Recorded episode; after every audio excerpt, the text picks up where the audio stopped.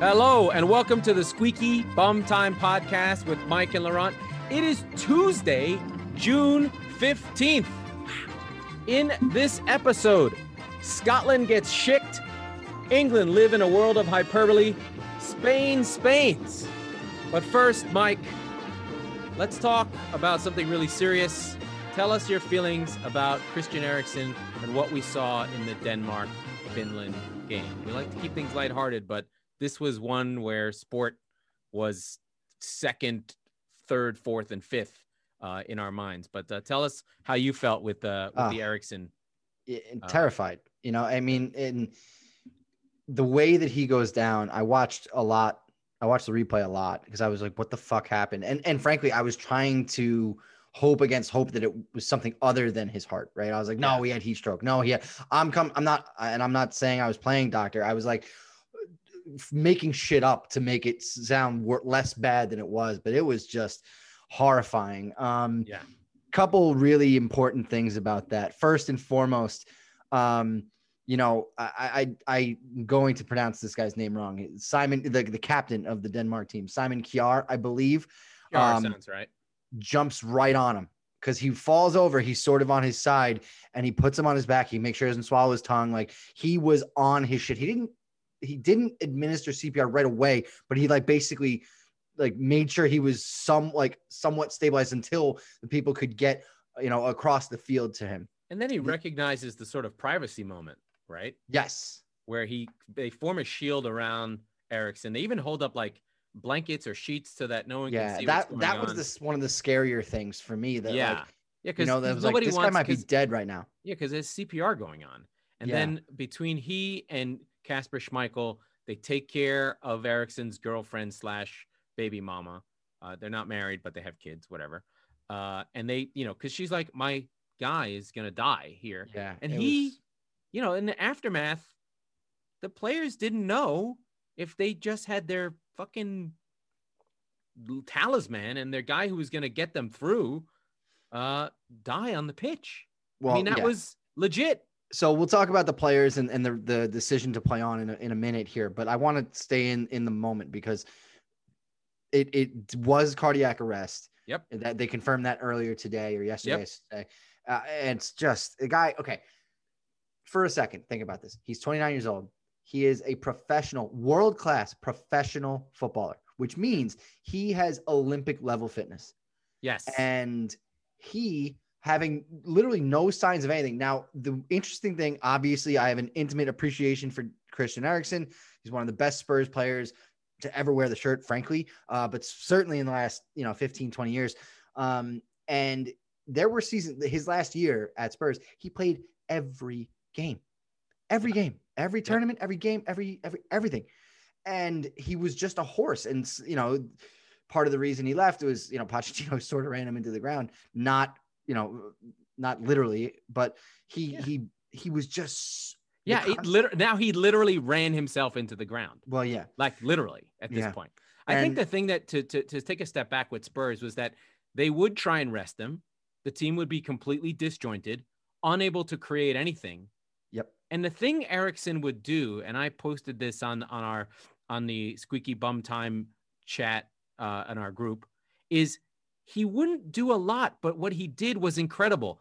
It was a touch, a flick around the corner, a hold for a moment, and then a release. It was these subtle things where he was on the ball for fractions of seconds and completely changed games. Yeah. Right. And he, This- uh, he that's aside from stick. his that's and that was the thing because he wasn't he wasn't a runner. He wasn't a he wasn't big and burly. He wasn't Højbjerg. He wasn't weird thing Sissoko. He, was. he- a if you look at the stats, if you look at the stats of how much he actually ran during the matches, he ran the most. He was all over the pitch, right? It was a pressing, aggressive, you know, high up front team.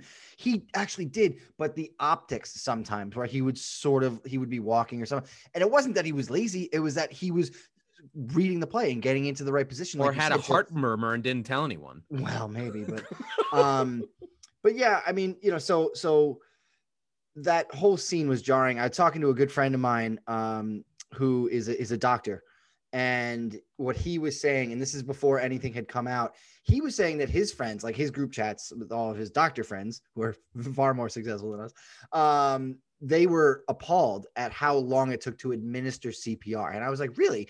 Now, keep in mind, it was the far side of the field, right? I mean, they they hauled ass as best they could. And that what they said was, and, and the interesting thing was, we'll get into the media coverage in a second, but like it took from the time he hits the ground, it takes about 90 seconds for them to administer CPR. Now, I'm not criticizing anybody here. That's factual. That's right. That's basically what had happened. And when you think about that and, and how precious every second is in that situation, that scares the shit out of you. You know, 90 yeah. seconds goes by. And and so the fact that they were able to get him back and they did confirm he was dead on the field and they got him back. And they had the defib. They defibbed him, right.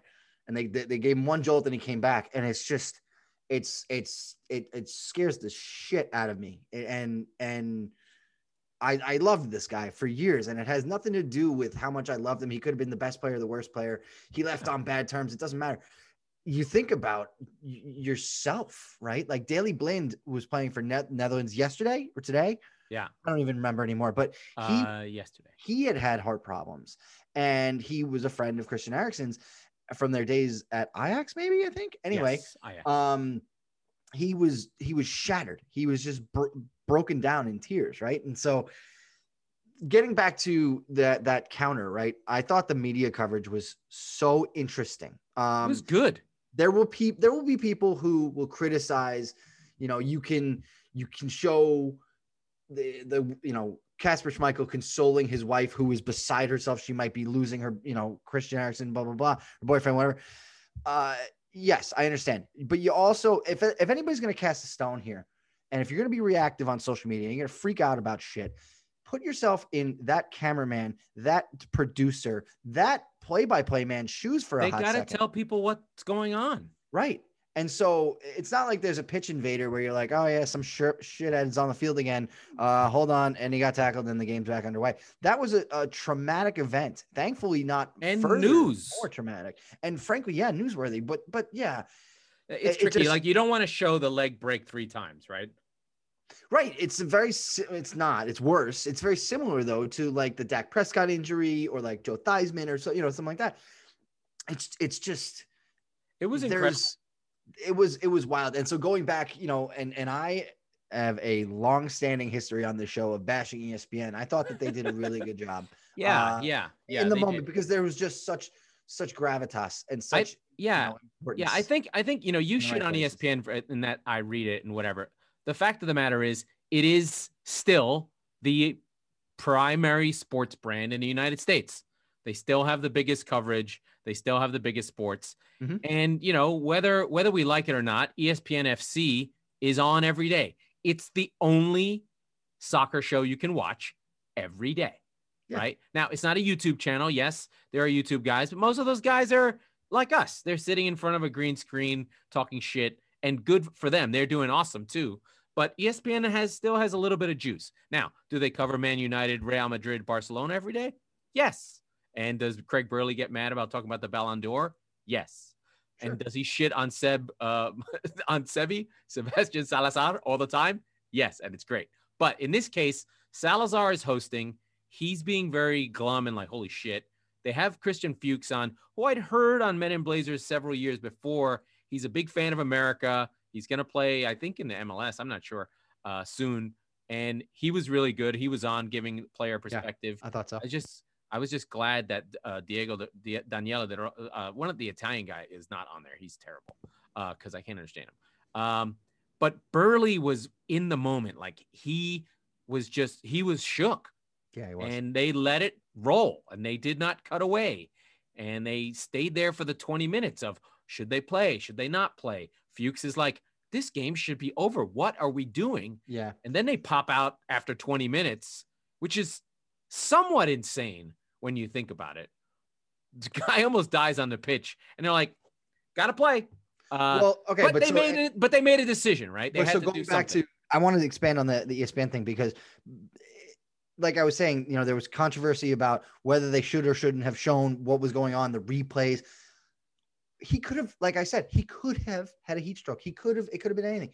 But so they showed it and they went, "Oh fuck, this is really bad," and they cut that. And like then you said, they went back to studio. They went to that that round table like living room scenario where they Yeah. brought in Taylor Twellman and Steve McManaman. And I thought that Twellman was the guy who that I mentioned like the 90 seconds before. He went back and he was telling, he counted how long it took, and he was just he was flabbergasted by you know not and again he wasn't criticizing anybody. It was just authentic and it was in the yeah, like moment. facts. Everybody was like, this is how long it took. I'm counting.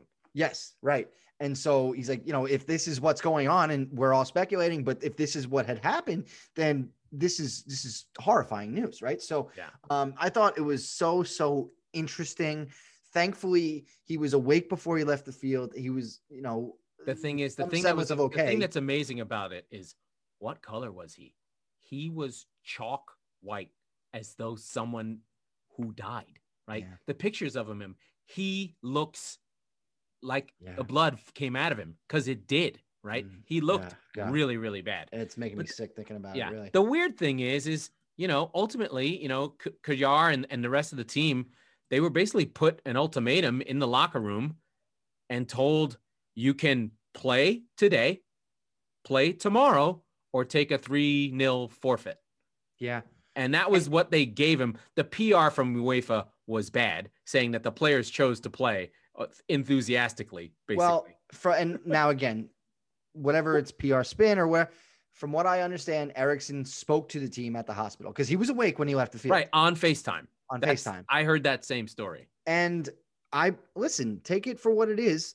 Um, They played. there is no correct answer, most importantly. Yeah. Okay. They could have played today, uh, that game, that day. They could have played the next day. Are they going to be any less shook that their teammate almost died? I don't, I don't know. know. You know, like eh, does a does a, a night to sleep on it make it anything better? I think we're speculating and sort of splitting hairs. It was a traumatic event, and it's going to continue to be a traumatic event. Yeah. I I think about it and I and I get sick a little bit. Yeah. So they play the game.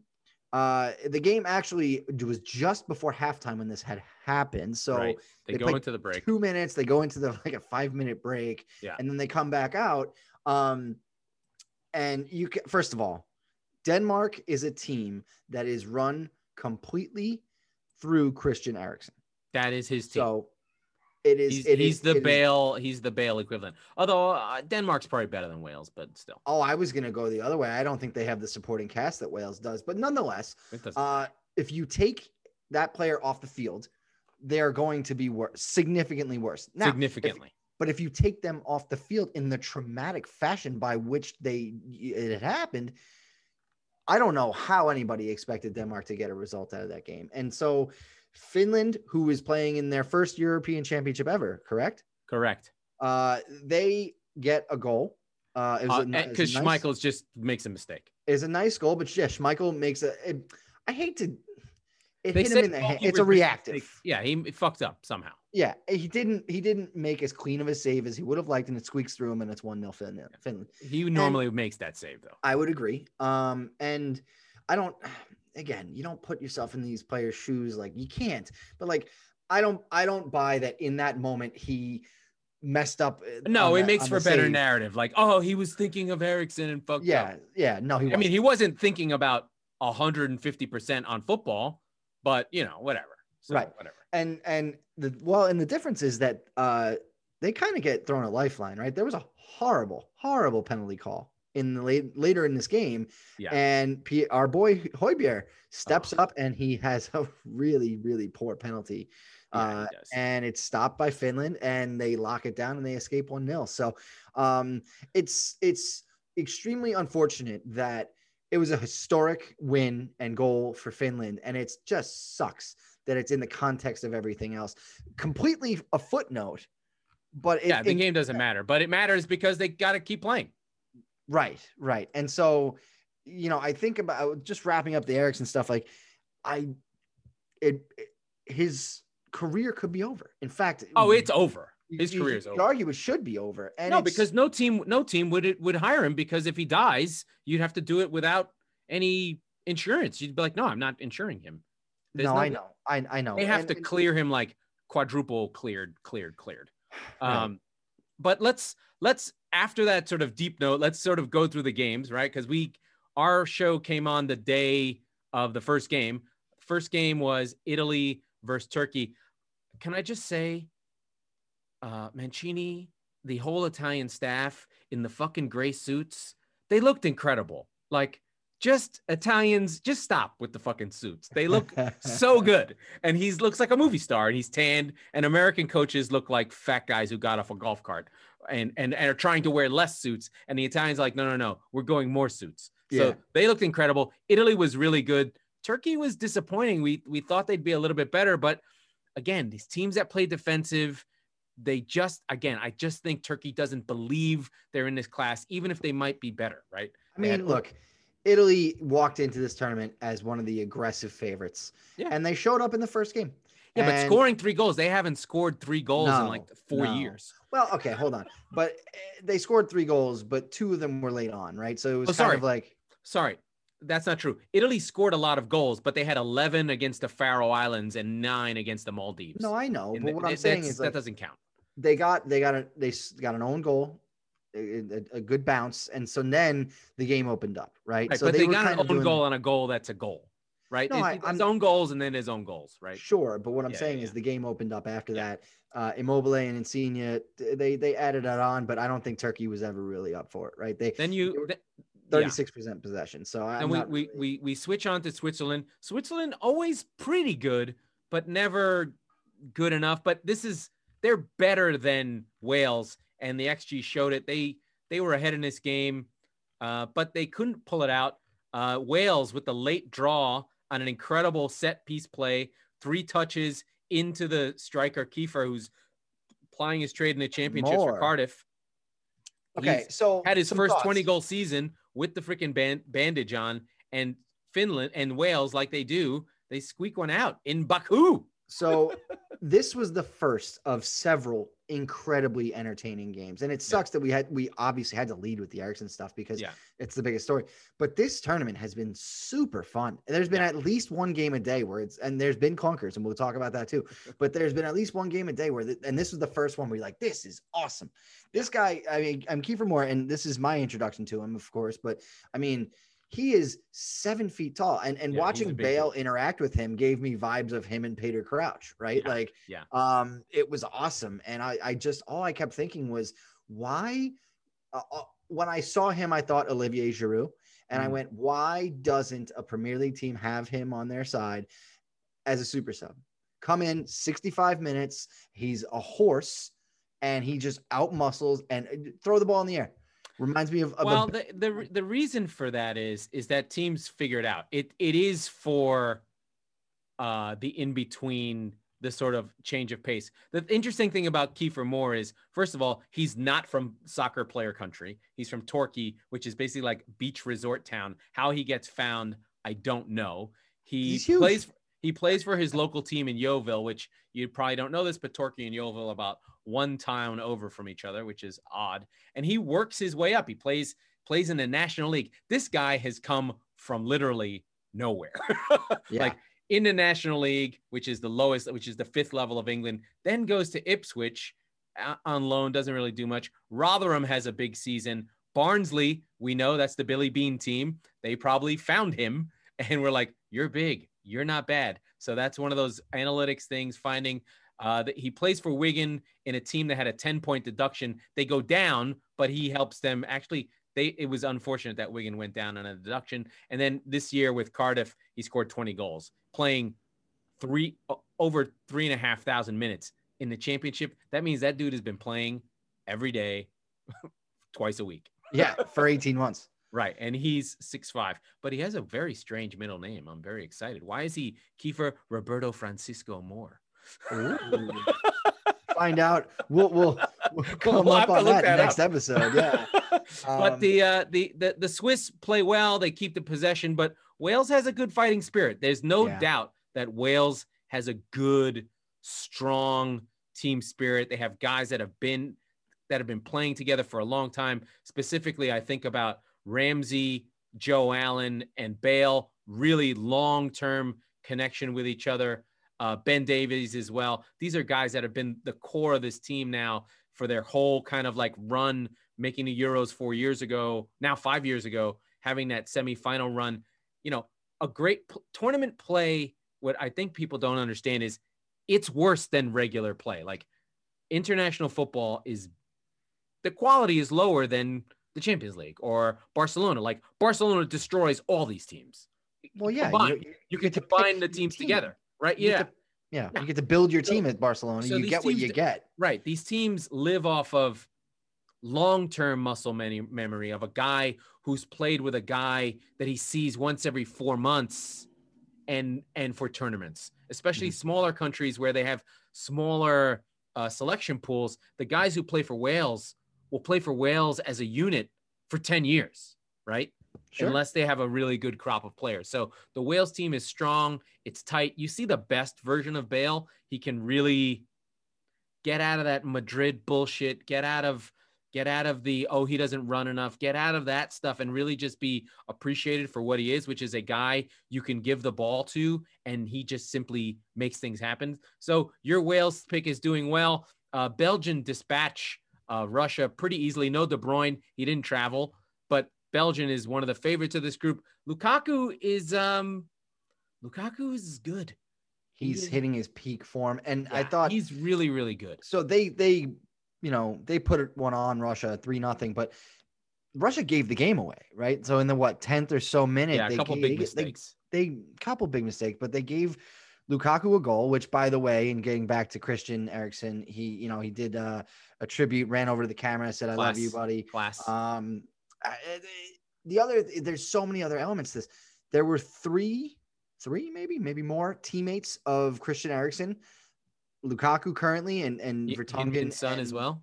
Well, I meant in this In game. your- okay, yeah, yeah. Vertonghen and Alderweireld, who they're very, very close, right? Yeah. Vertonghen and Alderweireld played with him again at Ajax for Mhm. years, Mhm. and so you know, it's I couldn't, I couldn't imagine. Yeah, it's just intense know? relationships that these guys have that we yeah, especially this last COVID season where guys literally didn't see their families and just saw each other. right. They, yeah, Uh, and then we have to sort of go into England, England, England, England. Uh, England win 1 0 on a Raheem Sterling goal. They really come out hard in the first 10 minutes. Uh, Phil Foden nearly scores He an incredible phenomenal. goal. Uh, Foden, uh, sorry, Raheem Sterling, who's literally f- from three blocks from the stadium. And he said, I'm at Wembley, I'm fucking scoring. Uh, he played great. The big change here was uh, more the, the Kalvin Phillips play. it was you- Kalvin Phillips. Thank you. I was you waiting for it. If you didn't watch Leeds, which most of you didn't, uh, even though I told you to watch Leeds every goddamn week, he is their holding midfielder. Plays, if you're familiar with pre last season with City 17, 18, 19, he plays that role, the Right. Fernandinho role, where he's just in front of a four and they play a 4 1 4 1. But with England, Southgate really unlocked something where he was using the wingers, uh, Foden and and Sterling as decoys in a way, so that they would run and sort of hold up the ball. And when they came towards their defenders to sort of support, he would have the the midfielders charge forward. So it was very deceptive uh, to support Kane. This really flexible uh, 4-2-3 4-2-3-1 with Kane up top, but it was really good. And Trippier is really good now, having played in Spain and played with Simeone. He got a different education, right? He started at City, had that sort of early City academy education, then Dyche, which is like a different version Yeah. then then Pochettino, which is another version, like a Bielsismo, and then Cholismo at, at Madrid. So this is an English player who's getting a really diverse education in football, and it, and it helps England. Um, because you know Trippier and, and Walker actually played narrow and played England was diverse, and I don't think Croatia Croatia's not there anymore, right? The Kovacic, Modric, Brozovic, know, they just, I forgot they didn't have how the gear. I forgot how old Modric is when I picked 36, to the right? Yeah, 35. And Yeah. and he did look good, right? I, I think He took a shot was, early to let Yeah. people know he was there. Croatia was okay. Yeah. Uh, but England were good. And and England deserved to win the game. And and and so they did. But yeah, I mean that that shot off the post by Foden, I just, you know, I mean, Yeah, you're. I am not a Manchester City supporter at all. But I love me some Phil Foden. I really do. And I was happy to see Raheem get a goal. I was. Yeah, yeah, because he Uh, gets killed. I mean, when England play bad, and this is we just have to say it. There is this undertone of the players kneeling and some people booing. I don't think they're all racist. I just think they're just like get off your fucking knees. Well, let's explore. so there's something weird there. But then Raheem does get the brunt of Wow. racial abuse because he tends to get in positions to score more than anyone else does and miss more than anyone else does. And when those misses add up and you lose, he's the one who gets murdered. Sure, sure, absolutely. I mean, it's and it's okay. Normal. It's normal. It's true of most any prolific attacker. You expect them to score every time if they're in the area and they have the opportunity. Um, but it does seem to focus a little bit more on Raheem for a particular reason that I yeah, can't put my yeah. I mean, and he on. did a really good job, and he got he got um knighted for his uh sort of work in the racism world Yep. and like raising awareness because he started showing articles from the Sun of like this is what a young black player for England headlines are, and this is what a young and he had like five different instances of like them talking about who buys a flash car for his mom, and the other one goes. Look at poor old Mason Mount buying a car for his mom who worked so hard. They Yeah. just do it over and over again. Yeah, and you're just yeah. like, hey, my G's, uh, you're not helping. right, right. yeah. But Um, Sterling is from Wembley, basically. Yep. Yeah, and it was it was it was a nice goal, well taken. Um, It was well taken. It was shockingly well taken. But he did remind us he's Raheem Sterling later on when he had a shot that was wide open that Kane let him take because Kane probably should have shot it. And Raheem shot it like to his house Mhm. in Wembley. yeah, yeah. But you Um, know, the England fans were up for it. It was nice to see England playing well. The hyperbole, because we're such Premier League centric fans, our sort of sources are Premier League, is just like it's out of control. and It then really they sort of segues into um into Scotland playing because you know it's still the UK, and we'll sort of get into today's games. but we're gonna being the last one. But we're going to talk about that and a couple of incredible, incredible goals right after this. Um, hey, Laurent, did you know that I'm getting married this year? I did know you invited I- me. It's uncomfortable. I know. I am. I have to think about it and deal with something else every other day. Uh, flowers, invitations, uh, just DJ, uh, all the expenses. It's an incredibly New ridiculous clean industry. underwear. No, I don't even bother anymore. Um, but so uh, there's just all of these bills, and it's can be overwhelming. Um, but you know, our friend uh, Joe at Attitude of Gratitude Consulting has Oh, the guy who helps me with my family problems Yes, about exactly, about the same Joe. saving, the same uh, Joe. Saving, saving me. Oh yeah, I- I, hit him up. You know, I've been talking about trying to figure out. You know, you you put it last week about putting you know finding money in the couch cushion sort of thing, but it was effectively trying to make sure that you know we don't overextend ourselves, right? We want a, a lovely affair, but at the same time we got to do what's right uh, and do this the simple and smart thing in some cases as well. So um, it's been great talking to him and having him kind of talk me off of a ledge or two or four thousand and. uh you know he's he's been un- unbelievable. Uh, I can't recommend him highly enough. Uh, Attitude of Gr- Gratitude Consulting is the name of the company. www.attitudeofgratitudeconsulting.com. Uh, please visit it. Uh, give our friend Joe all of your attention if you have any different concerns, whether it be children, wedding, any type of financial concerns you have. Uh, he's your guy. Uh, he's been great for all of the Chop Net Sports Network, uh, you know, different podcast hosts and all that stuff. We can both vouch for him personally. Give him a shout. Attitude of Gratitude Consulting.com. yeah. And uh, as you know, I've been talking. You know, if I'm going to your wedding, I've got to be ready. And the the gang at Sunflower Meadow Seasoning has been providing me with all their amazing seasonings to help me get through my um, my keto diet. Uh, they've found the right ones that mix to me. What they are, Sunflower Meadows is really like a a really cool supplier of different seasonings. You put they send you these amazing packets and give you the recipes to put things together from beer nuts to dry rubs to whatever slushies, dessert mixes, anything you want and in a cool way to spice up your meals so that they're a little bit different. Sometimes, you know, when you're in the middle of these kinds of diets or fads or whatever, you're just dying for something to connect with you. And at Sunflower Meadow Seasonings, they will provide those things for you. And uh, I recommend you go to the site at sunflowermeadowseasonings.com. They have wonderful, a wonderful, wonderful, wonderful mascot that's all over the site. Tell them I sent you. Go check it out. It's the cutest thing you'll ever see. I'm not going to give it away, but it rhymes with, uh, no, I'm not even going to give it away. It doesn't rhyme with anything. But yeah, check out Sunflower Meadow Seasonings. They're out in New Jersey. They're helping us out a lot and down in Woodbridge. And we're looking forward to getting more stuff from them. Back to the games. Yeah. And so uh, I want to we're, we're I want to break the cycle a little bit. We were going through the games and all that stuff. There already have been two and almost three. We'll talk about the third one later in the show. Well, we talked about Foden's was pretty badass. Well, okay, so almost four then, but two ridiculous, ridiculous goals. Uh, which one do you want to start with? I want to start with Schick because Yeah, I know. Yeah. Uh, Schick is a player for um, uh, in the Scotland Czech Republic game. Schick and Scotland is at home. This is a big deal. This is Scotland's first tournament since 1998. They're at home in Hampden Park, the home of Rangers, uh, and they're playing well. Schick plays in Germany. He's this. He's their talismanic. He's young. He's pretty handsome. Actually, he's very handsome. Jesus, He's I very handsome. I just looked at his picture, and he picks up a ball and a little bit of a turnover in Well, the. Well, he had already scored. Yeah, he had already scored, but this second goal is just he's what? 25. He's maybe Oh, 10 yards from the halfway line. I think the just- measurement I saw was 48 yards away. Yeah, and he just drops it right into the goal. These are they don't seem that incredible until you think about how often they happen, and they basically never happen.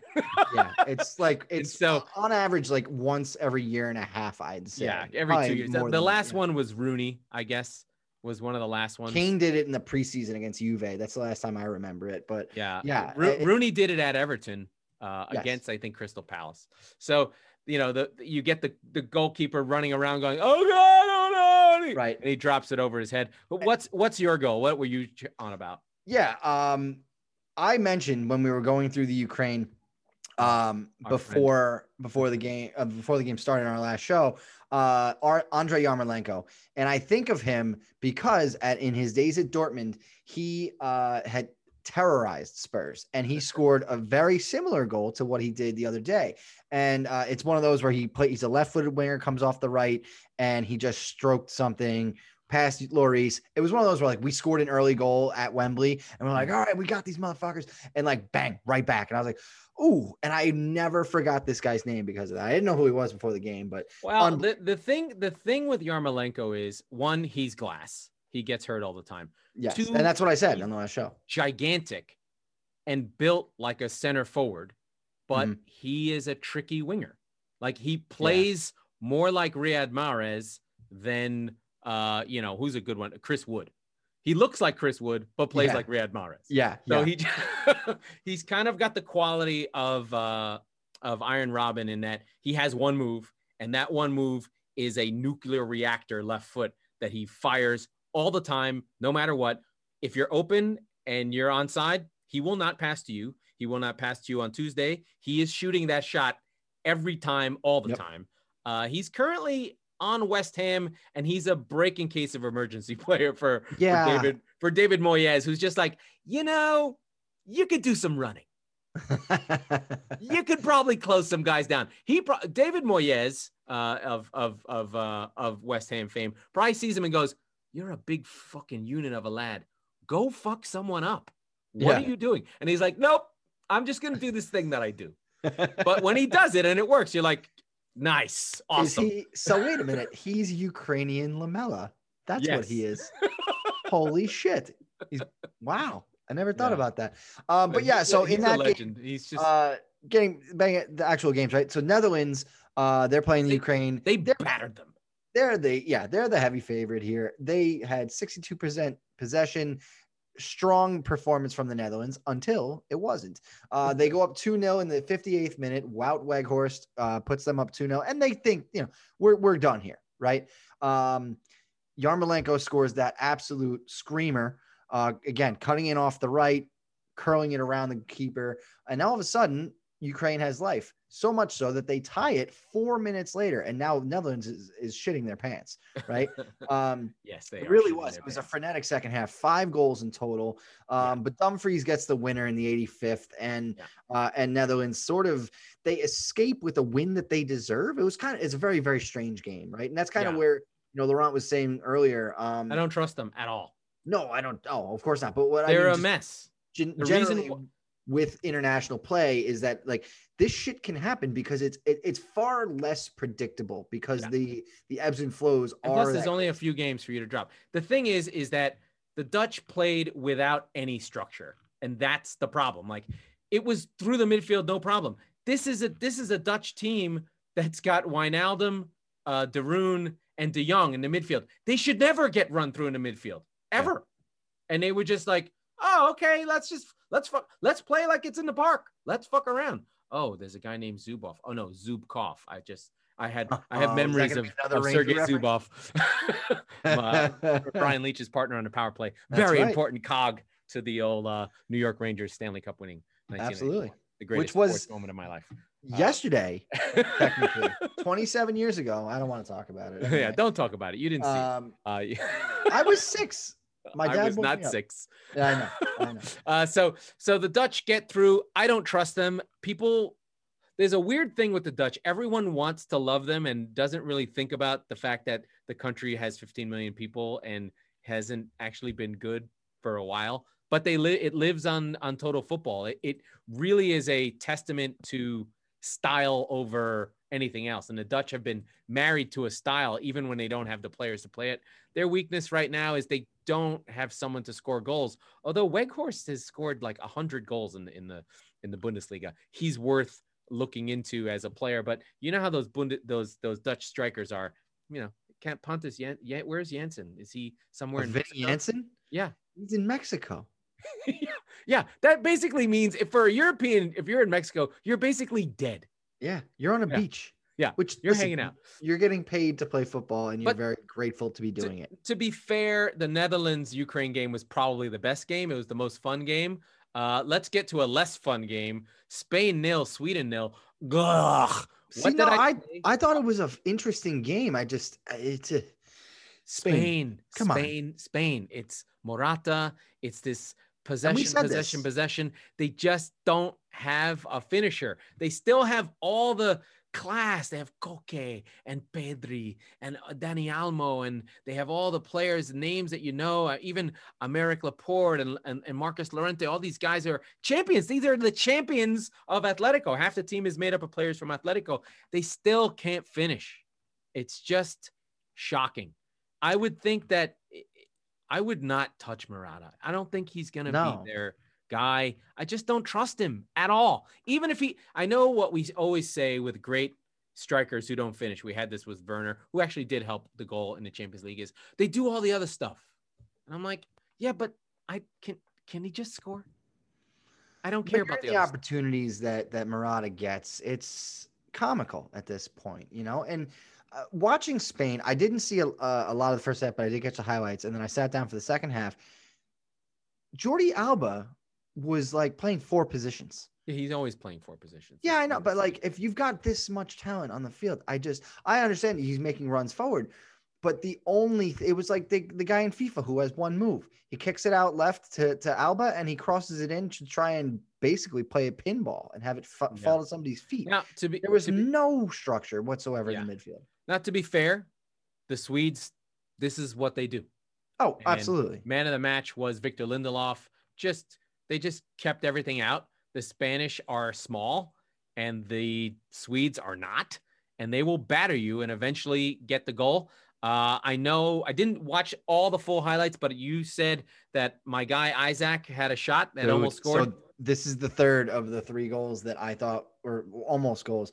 Um, he finds himself on the edge of the area with three Spanish defenders kind of closing in on him, and he does this kind of like pirouette, like head fake, yeah, and he loses all three of them, Oh, and he crosses it across the the six yard box to I think Berg or uh Lars. I'm not actually sure who ha- who uh, a generic. Swedish looking white guy. Okay, Well, they and all he- look amazing in their pictures. Oh my and god! he a- duffs it oh. from Oh. six yards, and he just doesn't even come. There, I thought watching it live, I was like, "Oh, the defender got a touch on it." Nope, nope. The guy He just, the guy just and this is it. like 70th minute. This is three points on the line for Sweden here. So I'm looking at this. I mean, Spain had an aggressive, insane amount of possession, something like Yeah, but it doesn't matter.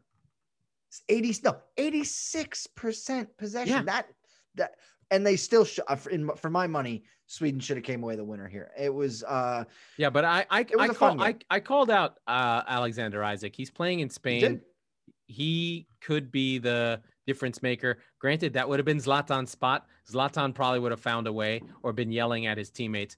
But you know, the the nice thing about the European Championships is there's a lot of parity within the group. I wouldn't say because we do have one strong team in France, but they're the French and they're already fighting and they generally implode once every third cycle.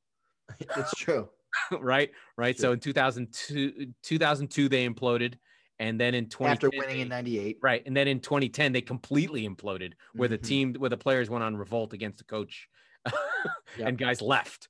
Uh, so, but they're back up again. They have the best structure to create teams. And then Germany's down right now, basically because they didn't have the guts to fire their coach, which is what they should have done. yeah They needed a, a new voice. And I think where they are right now is they've still a lot of guys from the World Cup in Brazil on the team. He hasn't been able to do what, frankly, is the most difficult thing to do in sports, which is take your Mullers and take your Hummels and say, you're done. Yeah. But you can only do that is if you play better than you did without them. The problem is they're playing worse. So he had to bring them back in. Muller's had two incredible seasons with like 25 assists. Uh, It helps to have Lewandowski be the person converting them. But, you know, Muller has never been a classy footballer. He kind of is in places and does a weird touch and his his he's had a bad haircut his whole life and clothes look weird on him. He's basically having Shaggy as your leading player for for Ger- for Germany. He's like, Zoinks, let's score to goal. Because that's he's kind of a That's hillbilly that- German. that's that meme too where it's like like the like he tells like a dad joke and he's like well Yeah, Uh, yeah. Because that's kind of, he's kind of a dork, yeah right? He's not cool. He's not Cristiano at all. He's like No. literally the opposite of Cristiano. he is the anti-cristiano but he's a world class, all time great international player and one of Germany's greatest. And they had to bring him back in. And so Germany's a little bit shaky. Spain, we know, is possession, possession, beautiful, beautiful, beautiful, beautiful, no finishing. I think, Mhm. you know, David Villa would probably still be better than fucking Morata, uh, wherever he is. I think he's in Queens, which is a purgatory in and of itself. Soldado, bring Soldado back. Um, Soldado, sure, why not? Any of those guys. But uh, yeah, and and so it's kind of wide open when you think about your Sweden, Denmark, England's a little bit better, but not that much better. No no pedigree of doing great. Sweden, Denmark, uh, you know, Spain's down. Italy is okay, but been poor lately. This could be anyone's tournament. Anybody Yeah. gets hot, a goal scorer comes up, and what I'm trying to drive at is Itzhak, a one goal, one player getting hot. You can win. It absolutely. happens. Oh, Or without you question. get like super duper team spirit and you're super defensive and you get a Greece or you get a Denmark 92 like we spoke about before or even Portugal last time like that team had no right to fucking win No. the final with no Ronaldo. Um, so I, I for my money, there's four call it giants, right? This is a question posed to us in in, in our Squeaky Bum Time Facebook group. Which, if you're listening to this and you haven't joined yet, please do. It's a lot of fun. Uh, all we do is sit there and just kind of talk football pretty much all day. Um, Mm. but so okay, for my money, there's four quote unquote giants: uh, Italy, Belgium, France, and In I this would tournament say or all time? in this no in this tournament Okay. and I would say those are the three that I would lock in. Uh, the other one is some weird combination of now I would say after that performance, England or Portugal or France. Well, we don't know how Um, Portugal are doing. We Yeah. don't. But so that but that's my point is that there's there's three with like probably one roamer around. We don't really know. Uh, France is, but it's you know whatever. Um, so you look at this field and and and later today, match day one will come to a close with Hungary, Portugal, and as you mentioned, France and Germany in Group F. Um, who are the giant killers that you see out there? I I still think that within within group F, I still think that Portugal have a team spirit and they're a forgotten group. There was some chatter that they're un- overrated. I'm like, they're not overrated. One, they were European champions. Two, they got better. Yeah. Uh, the only question I have, and I don't know if they have a new keeper, uh, Patricio had a bad year at at Wolves, I don't think they did. and uh, and if and if if he's if he's in goal, that worries me. There is a little bit of long in the tooth in the midfield. You have to see if Neves can still do it. How they fit in all the attacking talent and still play Ronaldo is a problem. But I love Dias and I love Font, two defensive warriors who give zero fucks and will take you out and they will prevent goals from happening. And then, you know, this team spirit is still pretty strong. So that means that between Germany, France, and Portugal, th- there's going to be a team that's disappointed. And I think that the weakest of them is Germany because they have, yes, they're Germany, but their team spirit is pretty poor. And are they going to play Werner up top? Are they going to play uh, Mueller up top? I don't know. They We're usually gonna- find a way, but they're not a good defense. And Yeah. I think Lowe is in bad shape. Uh, I do like, from a giant killing perspective, Sweden were good in the last World Cup. I, I'll, I'll just put a flag on Sweden just because. Okay, I like that. just for fun. Uh, you know, mine was uh, we on our preview show. Uh, it's the Tomas Soucek love. I, I've got the Czechs as, as upsetting some apple carts here. Um, They're in a weak group. They can absolutely, you know, take down Croatia. you no problem. and no, and that's the things that uh, if you go back just four or five days, I had Croatia winning the group, and I now know the error of my ways. But I did say the Czechs would come in second in this group, so Mm. um, I'm I'm big on them, and similar. Okay, I know it's only three games or whatever, but it, it there are parallels to a longer Premier League season, right? Where it's like win the games you're supposed to win, and you'll be fine. you really need a win and a draw, and you're through. Right. And they've got they've got it essentially. They've got a 2-0 win over Scotland. So they've got the buffer on goal difference. Yeah. I mean, frankly, right now they're top of the group, technically on goal difference. And they're yet to play Croatia and England, their two hardest games. But if you look at that, you go, okay, if they get one point from those two games, then they're most likely at worst going to be one of the third place teams that makes Yeah, it through. yeah. And w- one nice thing, uh, shout out our friends, uh, Sean Forman and the Sports Reference Group that I always shout out, and you know we'd love to love to connect with them. But they've already got in the Euro page for uh, at FB Ref, they've already got the best third place team rankings already. So Aha. Wales right now are there without Hungary having played because they have a draw and a goal. Right. and yeah. Sweden have a draw and no goal. Oh So God, I counts. just remembered that the tiebreakers are going to be total goals for third place teams, isn't it? Something It's gonna be goal difference and then total goals. Ooh, Yeah. Yeah. Buckle up, friends. It's gonna Right. be so silly. Yeah, it's Uh, going to be super close. That somebody who's fourth, fifth, it's going to be like I need to run up the score. I need to score two, uh, Yeah. whatever. Uh, we do have to give a shout out to Chari, our friend, uh, who pointed out his boys from Austria, Marko Arnautovic, yelling uh, slurs to the North Macedonians in his in his native tongue of Serbia. Uh, loved it. Loved. Always loved Arnautovic. He's a maverick. He's a weirdo. He's probably racist. I don't care. Uh, he, He was is a- fun. he was fun at West Ham. Uh, he's the kind of guy fun. you you you like. You know, it would be a fun season if Arnautovic was on Spurs, and he's the, in- instead of instead of Lamela coming on, it's Arnautovic. You don't know if he's Oh going to get a yellow, and you just get him.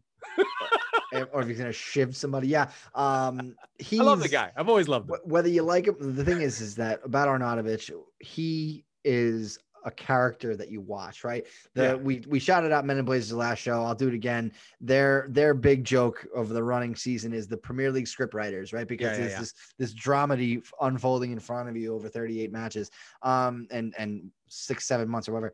Um, he was a supporting character in Yeah. a sitcom or, or a drama where you're like that guy. Every time that guy shows up, I kind of move to the edge of my seat a little bit, right? Well, It's I mean, he's scoring he's- goals. He's, He's just he's he's, he's, 29. He's now he's playing in China, barely playing. So I don't know what's happening there, but uh, I love me some. I, I was happy to see one of our characters. And we know what's another thing you were talking about script writers. I was just thinking about the NBA and how why don't they just make a reality show that sums up every week of the season? Like not a magazine, but like a real reality show. They all want to date a fucking Kardashian anyway. Might as well just make the NBA a reality show. Yeah. Anyway, with Feels like it already is. the teams, but but better, like an actual produced show. Yeah, yeah, yeah. You get an hour of footage and kind of run it uh, as the season's going along and make it more interesting. Somehow the Premier League has managed to do that without being so weird, but there's so few teams you can really you really get to know other teams. That's Yeah. one thing to remember when you pick a league. There's no, no teams, no leagues you have more than 20 teams. It's not Mm-hmm. like the US where you're like, what? This is the 32nd team. This is so fucking get rid of them. So The- we will we will speak to you again on Friday. Uh, I guess yeah, Friday morning, Mhm. and on before then, we're gonna have a whole. We're, we're basically going to be halfway through match day 2 Mhm. Um, so it's gonna be really really fun. Friday is going to be Laurent's favorite day of the tournament. Scotland, um, England. We are going to have Scotland England at Wembley, 3 p.m. Eastern. That's gonna watch be it watch it because it should although the sad thing is is that england is going to do another 30 days of lockdown so it wasn't going to be full capacity otherwise Yeah. it would have been full england Oh, uh, it- loony. they're They a they were going to do so full they don't- they're not going to do lockdown they're just no, no, no. not gonna not, it has nothing to do with COVID. They they're doing a semi lockdown so they don't fucking kill each other. Okay. um, but we'll talk a lot more about that Yeah. on on next episode. Um, Turkey and Wales is a really really pivotal game. Uh, it's Turkey effectively it's uh it's a it's a knockout game for Turkey now. If you Yeah. go down three 0 in the first game, you need a result, and you can get one with against Wales. Don't get me wrong. Um, Italy Switzerland's going to be a fun one. Um, yeah, I I- I think that there's a few games. Uh, we mentioned Austria. We didn't talk a lot about them. They're going to have a- their their first really big test against. well the that's Netherlands arnautovic he'll come through no, no, that's what I mean. Like they're they're taking on the Netherlands, so there's a lot here. Um, so much fun so yeah, we've got six more games, eight more games between now and when we talk to you next. Um, the thing I'll leave you all with is get involved with it. Like the, the North Macedonia game was interesting. Okay. because it's pandev just- has been playing for the team for 20 years Yeah, exactly. There are storylines, there are narratives, there are there's results and, yeah and twists it- and turns. It, has in each it has the it has the quality of the Olympics in a way, where there's a story on every team in Yeah, a way, and you can make a story for all of them. You know, sometimes the World Cup has been famous for the shitty teams, right? Like South Africa in 2010, everybody just loved them. And the that goal against Mexico. I thought about that yesterday. I Yeah, love that goal. Uh, let me just uh, let's let's just wrap it up.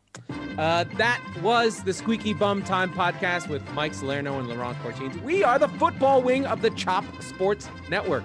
We record on Tuesdays and Fridays, so be sure to subscribe wherever you get your podcast so you never miss an episode. And if you're listening on Apple, please rate and review the show so we can have more lunatics listening to the show. Mike, is the first episode. It is, but I'll give you one last chance. France and Germany. Who do you got? I've got the Maginot line being overrun uh, by, the, by the Panzers. Uh, hopefully, no, France is going to annihilate Germany this time. This There time counts. It's going to be Verdun all over again. Uh,